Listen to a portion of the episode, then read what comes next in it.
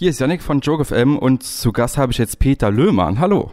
Hallo Yannick. Peter, du bist ja ein Arounder, kann man sagen. Du hast äh, erst Koch gelernt, dann warst du Manager in einem Hotel in der Schweiz, dann bist du in die Zauberschule gegangen, hast diverse Weiterbildungskurse gemacht, dann bist du Mitglied geworden im Magischen Zirkel von Deutschland. Dann bist du jetzt Comedian auf deutschen Bühnen und auch in der Schweiz. Wie kam es dazu? Du bist gut vorbereitet, Janik. Das ist sehr, sehr gut. Nein, ähm, äh, ist eigentlich viel Zufall. Ähm, ich habe eigentlich immer das gemacht, was ich gern machen möchte.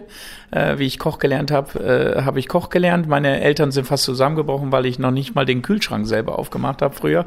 Und dann ging es immer weiter und dann bin ich irgendwann, habe ich, kennst du diese Künstler, die auf der Straße diese Ballons machen und diese Figuren? Und dann habe ich gesagt, hey, das interessiert mich und habe dann so angefangen, dann irgendwann die Zauberschule entdeckt und dann irgendwann habe ich gemerkt, hey, ich bin eigentlich mehr lustig und dann bin ich in die Comedy. Wenn man ein bisschen was über dich liest und Videos anguckt, dann sieht man direkt, dass du ein ganz sympathischer Mensch bist. Und ähm, du hast auch Magic Moments gegründet und hilfst damit Kindern. Wie kam es dazu? Genau, ähm, ich bin ja in der ganzen Welt unterwegs und ähm, dann siehst du natürlich nicht nur immer das Schöne, sondern auch eben, ich sag jetzt mal das Dreckige.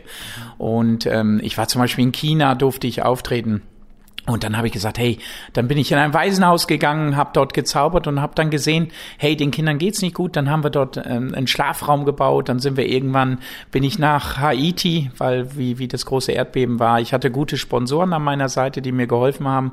Und dann haben wir dort Schulen gebaut. Wir haben Kindergärten gebaut. Und seit drei Jahren sind wir auch in Nepal zum Beispiel. Und dort haben wir jetzt auch Schulen und Kindergärten gebaut. Zum Beispiel mit Kristall zusammen. Kristall hilft uns ähm, und unterstützt uns sehr gut. Also wirklich, wirklich ganz toll. Er fliegt jetzt auch mit im Mai nach Nepal, um sich die Schule anzuschauen, die er finanziert hat. Und jetzt bauen wir noch ein Kinderspital. Wir sind in Bhutan. Also ich sage mal mit Lachen helfen. Ich glaube, das ist der richtige Ausdruck. Und wie ist das Feedback dann von den Leuten vor Ort? Äh, das kannst du nicht mit Worten erklären. Ähm, du musst das spüren, weil die Kinder, die gucken dich an, die wissen ganz genau, dass du ihnen die Chance gibst, zur Schule zu gehen oder in die Kindergärten zu gehen, weil das kennen sie gar nicht.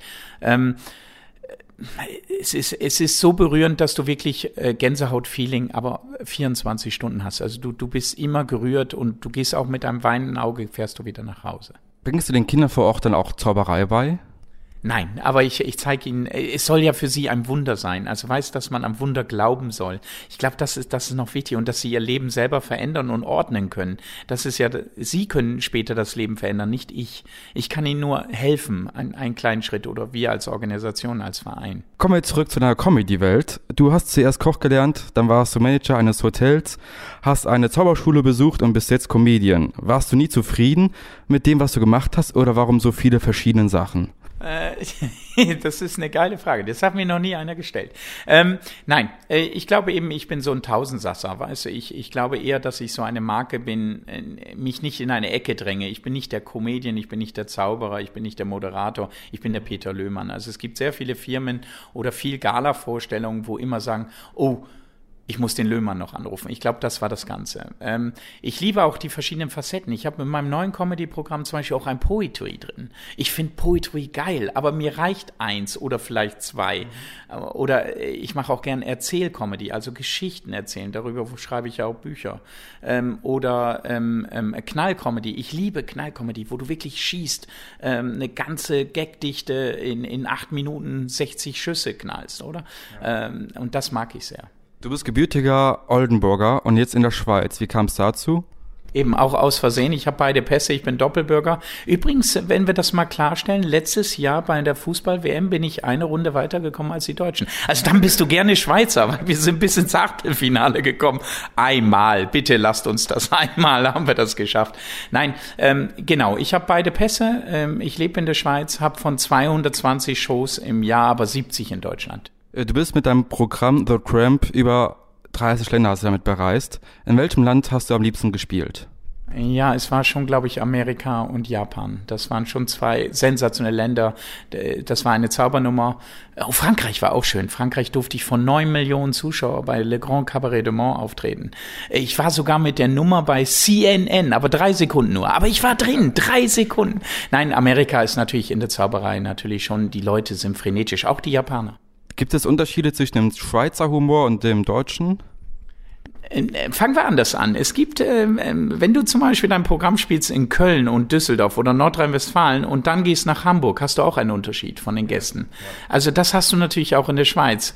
Zür Zürcher, also wir sagen jetzt die Zürcher, äh, die aus Zürich, äh, die Leute sind auch eher so, ja, wir warten mal ab, was kannst du überhaupt? Und dann gehst, gehst du auf irgendein Dorf, äh, wo die gerade ausflippen. Also das, das kannst du nicht so sagen. Du musst, glaube ich, den Nerv der Leute treffen, weil auch ein Arzt oder, oder ein, ein, ein 20-Jähriger, wie alt bist du? 21. 21 Jahre, guck mal, ich bin drei Jahre älter. Ähm, ein 21-Jähriger lacht etwas über etwas anderes als ein 40-Jähriger. Und du, ich denke, da, da musst du dich auch ein bisschen dann anpassen. Wenn ich auf der Amadea, das ist das Traumschiff vom ZDF, wenn ich da drauf bin, da ist alle über 60 da muss ich nicht über Ficken oder, oder Facebook reden.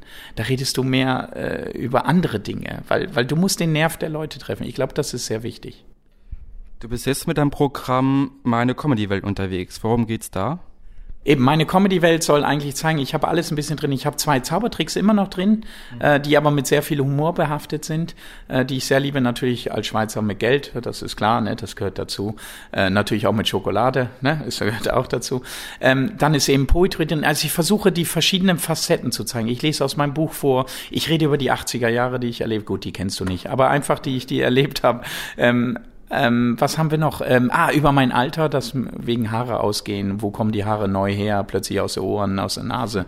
Äh, so in dem Stil. Was du selber auch machen sollst, dass du viel mehr lachen sollst in deinem Leben selber. Wir lachen viel zu wenig. Überleg, guck mal, ein Baby lacht 300 Mal am Tag. Erwachsene nur noch 30 bis 40. Verheiratete noch weniger.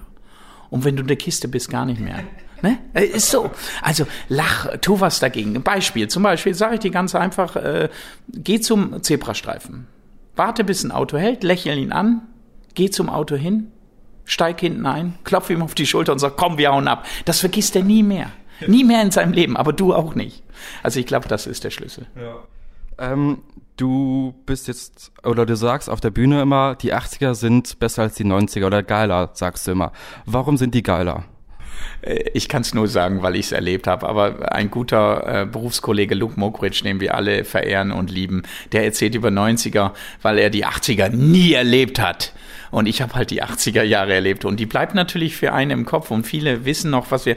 Wir hatten früher zwei Waschlappen. Nur, dass du weißt, der dunkle war für unten rum. Das verstehe ich heute noch nicht. Zum Beispiel. Ne? Wir mussten Sanostol saufen. Das kennst du nicht. Ja, siehst du. Frag mal deine Mama, die wird sehr. Wir mussten Korthosen tragen. Korthosen gibt es nicht mehr. Doch, jetzt kommen sie wieder.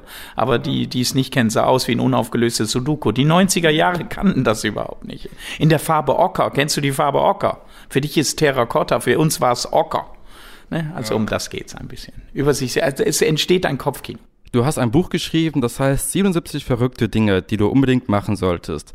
Warum sollte man die machen und was ist dein Highlight aus dem Buch? Was ist Platz eins?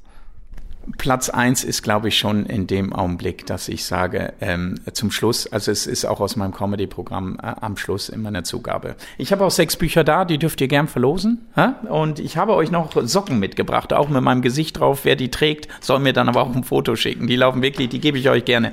Ähm, ich glaube, äh, der Abschluss ist das Schönste, weil ich sage dann immer, lasst uns alle mal aufstehen. Und die Leute stehen auf, weil die haben Freude. Und, und schaut mal den Nachbarn an, der neben euch sitzt, lächel ihn an, umarm ihn und sag, nimm mich, du Luder. Also, und das gibt ein Riesendingen. Also das ist ein Riesen, es gibt so viel Fotos davon, äh, von diesen Aufstehen und sich in den Arm nehmen. Also das ist wirklich eine geile Geschichte. Unbedingt machen. Ja, vielen Dank für das Interview, Peter Löhmann. Janik, es war mir eine Ehre.